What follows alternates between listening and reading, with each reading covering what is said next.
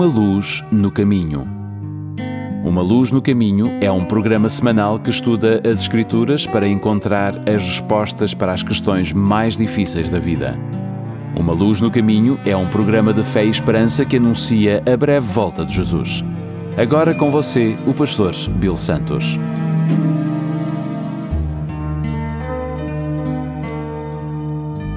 Bem-vindo ao programa Uma Luz no Caminho. O meu nome é Bill Santos. Muito obrigado por estar conosco. Se é a primeira vez conosco, quero que você saiba que todos os nossos programas estão disponíveis 24 horas por dia, 7 dias por semana no nosso website umaluznocaminho.com e também na nossa página no Facebook, Uma Luz no Caminho. Os curiosos, bem como os críticos do cristianismo, têm esta pergunta: se Deus é todo-poderoso e todo-amoroso, então por que será que Ele permite o mal e o sofrimento no mundo? Por que, que as pessoas têm câncer? Por que, que existem terremotos que destroem cidades inteiras? Por que, que coisas ruins acontecem? Por que, que este mundo não é melhor? Bem, a Bíblia tem respostas para estas perguntas difíceis da vida. Vamos começar no livro do Apocalipse, no capítulo 12. Começando no verso 7, nós lemos o seguinte: Depois houve guerra no céu. Miguel e os seus anjos lutaram contra o dragão, que combateu junto com os seus anjos. Mas o dragão foi vencido. E por isso ele e os seus anjos não puderam mais ficar no céu o enorme dragão foi lançado fora do céu. Ele é aquela velha cobra, chamado Diabo, Satanás, que leva todas as pessoas do mundo a pecar. Ele foi jogado sobre a terra, e os seus anjos também foram jogados junto com ele. A Bíblia diz que houve guerra no céu. Estranho que a guerra deve acontecer no lugar mais mais santo, no, no lugar do santuário de Deus. O trono de Deus é o último lugar para uma guerra. Mas o trono de Deus foi o foco da batalha. Posse do trono era o problema. Dois grupos lutaram: o dragão e os seus anjos, e Miguel e os seus anjos. O dragão é Satanás, o diabo, a palavra hebraica para Miguel significa quem é como Deus. Claramente, a guerra no céu foi entre Cristo e Satanás.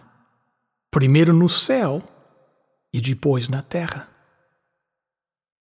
Considere a posição de Lúcifer no céu antes da sua rebelião. Lúcifer significa aquele que brilha. Ezequiel 28,14 diz: você foi ungido como um querubim guardião, pois para isso eu designei. Você estava no Monte Santo de Deus e caminhava entre as pedras fulgurantes. Cristo criou Lúcifer, o mais parecido com ele mesmo que ele podia. Podemos chamar-lhe uma cópia. Lúcifer ainda tinha o seu próprio trono. Isaías capítulo 14, nos versos 13 e 14 diz: E tu dizias no teu coração: Eu subirei ao céu, acima das estrelas de Deus, e exaltarei o meu trono. E no monte da congregação me assentarei, nas extremidades do norte, subirei acima das alturas das nuvens, e serei semelhante ao Altíssimo. Lúcifer um ser criado, queria levantar o seu trono acima do trono de Deus e ser semelhante ao Altíssimo. Como pode isso ser? Um ser criado queria ser como o Criador e sentar-se no seu trono? Porque Lúcifer rebelou e se tornou o diabo. Bem, ele pensou que poderia ser Deus e sentar-se no seu trono. apesar do fato de que ele era um ser criado por Cristo, que lhe deu tudo, inclusive a liberdade de escolha e uma posição como principal querubim no trono e, portanto, grande autoridade. Lúcifer, a Bíblia diz, era o mais exaltado ser criado no universo. Ele deveria ter sido grato e reconhecido aquele que o criou era o Criador e não um ser criado. Uma criatura jamais poderá tornar-se o Criador. A rebelião de Lúcifer não era pública em primeiro lugar. Tudo começou em sua mente, que é o lugar onde todo o pecado começa. O pecado não é apenas um ato externo, é o, é o pensamento interior. Lúcifer estava se tornando Satanás em sua mente. Ele refletia sobre a posição de Cristo e tornou-se ciumento. Ele queria o trono daquele que lhe tinha dado o seu trono. Ele odiava a Cristo. As Escrituras nos dizem, Ezequiel 28, começando no verso 15 e 16: Perfeito eras nos teus caminhos, desde o dia em que foste criado, até que em ti se achou iniquidade. Pela abundância do teu comércio, o teu coração se encheu de violência e pecaste. Pelo que te lancei, profanado fora do monte de Deus, e o querubim da guarda te expulsou no meio das pedras de fogo. Satanás afirmou-se uma opção melhor para executar o governo do céu. Sua influência permeou o paraíso como um câncer. Um terço dos anjos, de acordo com Apocalipse 12, 4, sucumbiu à decepção e lançou sua sorte com ele. Depois que ele foi expulso do céu, Satanás mudou o seu foco para o planeta Terra, para causar a raça humana a se rebelar contra Deus. Satanás sabia que Deus deu a todas as suas criaturas, angélicas e humanas, a liberdade de escolha. Era o exercício errado dessa liberdade que levou Lúcifer e os seus anjos rebeldes. E agora ele iria usar a mesma técnica com os nossos primeiros pais. Adão e Eva, feitos à imagem de Deus, eram seres livres. Eles poderiam conversar com Deus e Deus esperava que eles obedecessem por amor. Mas mais uma vez, o exercício errado de liberdade por parte de Adão e Eva levou-os e com eles toda a humanidade para tornar-se sujeitos do pecado e de Satanás. Deus sabia que a liberdade é um risco, mas o risco valeu a pena, pois no final da história, todos os seres criados escolherão livremente para seguir a Cristo para sempre. Deus avisou Adão e Eva que eles morreriam se comessem do fruto proibido. Mas Satanás, na forma de uma serpente, disse a Eva em Gênesis 3, versos 4 e 5. Ele disse à mulher: Certamente não morrereis. Porque Deus sabe que no dia em que comerdes deste fruto, vossos olhos se abrirão, e sereis como Deus, conhecendo o bem e o mal. Eva duvidou da palavra do seu Criador e aceitou a palavra do seu tentador. Assim, Através de Adão e Eva, o pecado entrou no mundo. e toda a humanidade sucumbiu ao pecado e seus efeitos. Consequentemente, Satanás fingiu ser o dono da terra. Como príncipe e Deus deste mundo, Satanás afirmou que a raça humana era dele. Mas Cristo veio a este mundo para reconquistar o mundo perdido. Na crucifixão de Jesus, encontramos o clímax do conflito cósmico entre Cristo e Satanás. Devidamente compreendido, o destino do mundo estava em jogo no Getsemane e na cruz. Em meio à angústia e à vergonha da crucifixão, carregando o peso esmagador dos pecados do mundo, a multidão zomba daquele que pendurou lá para eles. Valeu a pena? Deveria ele desistir? Satanás sabia tudo o que estava em jogo. Se Cristo morre triunfante, ele seria condenado. Mas se ele pode fazer Cristo descer da cruz, ou apenas pecar uma só vez, o seu futuro é seguro. Mas o Calvário decidiu a controvérsia. Cristo ganhou a vitória decisiva. Satanás sabia que ele estava derrotado. Ele sabia que a morte de Cristo significava que ele iria morrer. Mas Satanás não iria desistir. Ele atirou tudo contra Cristo ele jogaria toda a sua energia contra Cristo, tentando fazer a cruz de nenhum proveito. Se a raça humana rejeita o que aconteceu naquele dia na cruz, então seria de nenhum valor para eles e Satanás ainda sairia vencedor. Ele iria investir tudo para que a cruz fosse de nenhum efeito para os seres humanos.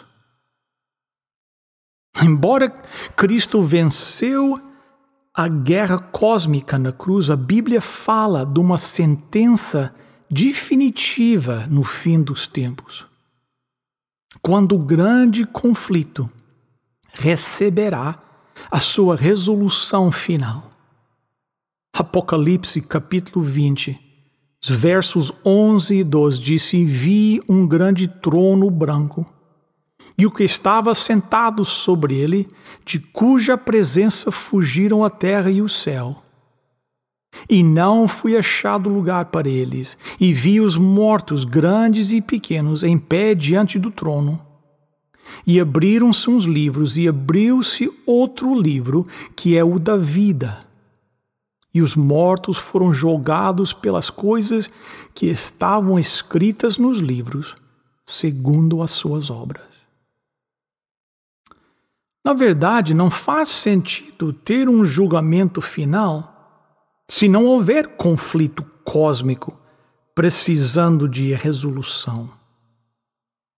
O que é este julgamento final?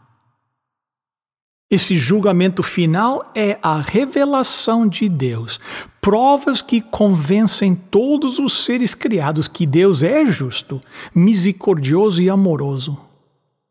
É verdade que o caráter de Deus foi completamente revelado no Calvário, mas só alguns viram Jesus morrer. Como ele poderia mostrar aos outros? Se ele repete as cenas da cruz através do céu. Os salvos e os perdidos vão contemplar a maior revelação de Deus. Aqui, eles vão ver que Deus derramou todo o seu amor para salvar todos os seres humanos. A luz da salvação oferecida a todos no Calvário. os ímpios percebem a sua escravidão a Satanás. Pela primeira vez vem o contraste absoluto entre Cristo e Satanás. Eles percebem que só Deus é amor, mas eles também percebem que eles não o amam. Eles são impróprios para a vida com Deus. Eles querem se esconder de Deus, porque o seu pecado os separou do Salvador. Finalmente, haverá um reconhecimento universal do amor e da justiça de Deus, para que ao nome de Jesus se dobre todo o joelho daqueles que estão nos céus e na terra e debaixo da terra. E toda língua confesse que Cristo Jesus é o Senhor, para a glória de Deus Pai. Em seguida, cada ser criado vai perceber todas as coisas, Deus trabalhou para o bem daqueles que o amam. Porque Deus é amor. E o conflito cósmico vai ver o seu fim. Vamos orar. Querido Pai no céu, nós te agradecemos as tuas bênçãos Pedimos que o Senhor esteja com cada ouvinte nesta hora, aproximando-se deles, os amando e os protegendo. Em nome e por amor de Jesus. Amém.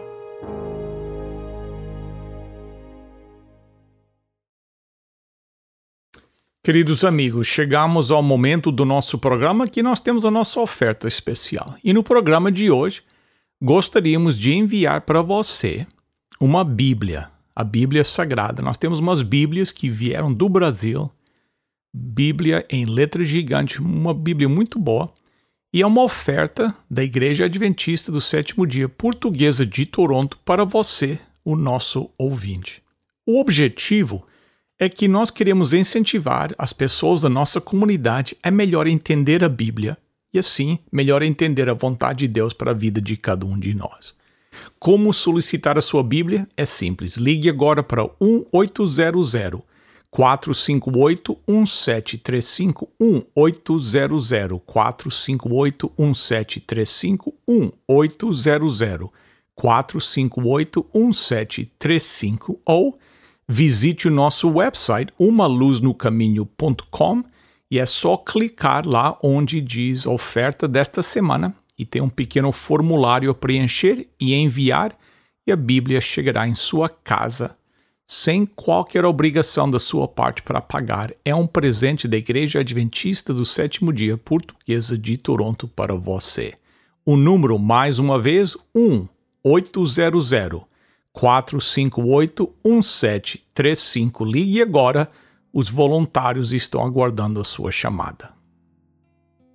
Queridos amigos, chegamos ao final de mais um programa. Muito obrigado pela sua presença aqui conosco e quero pedi-los de novo que vocês uh, nos ajudem na divulgação do nosso programa, falando com seus amigos e familiares do nosso programa, para que eles também, na próxima semana, possam estar conosco aqui na Chin Radio 100.7 FM às 8h40 da manhã.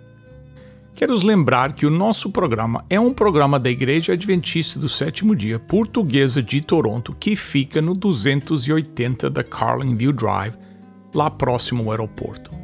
Hoje, a partir das 9h30 da manhã, os nossos membros vão se reunir primeiro para estudo bíblico às 9h30, 10 horas da manhã temos um culto na língua inglesa e às 11 horas da manhã temos o nosso culto de adoração na língua portuguesa. Por que não vir nos visitar?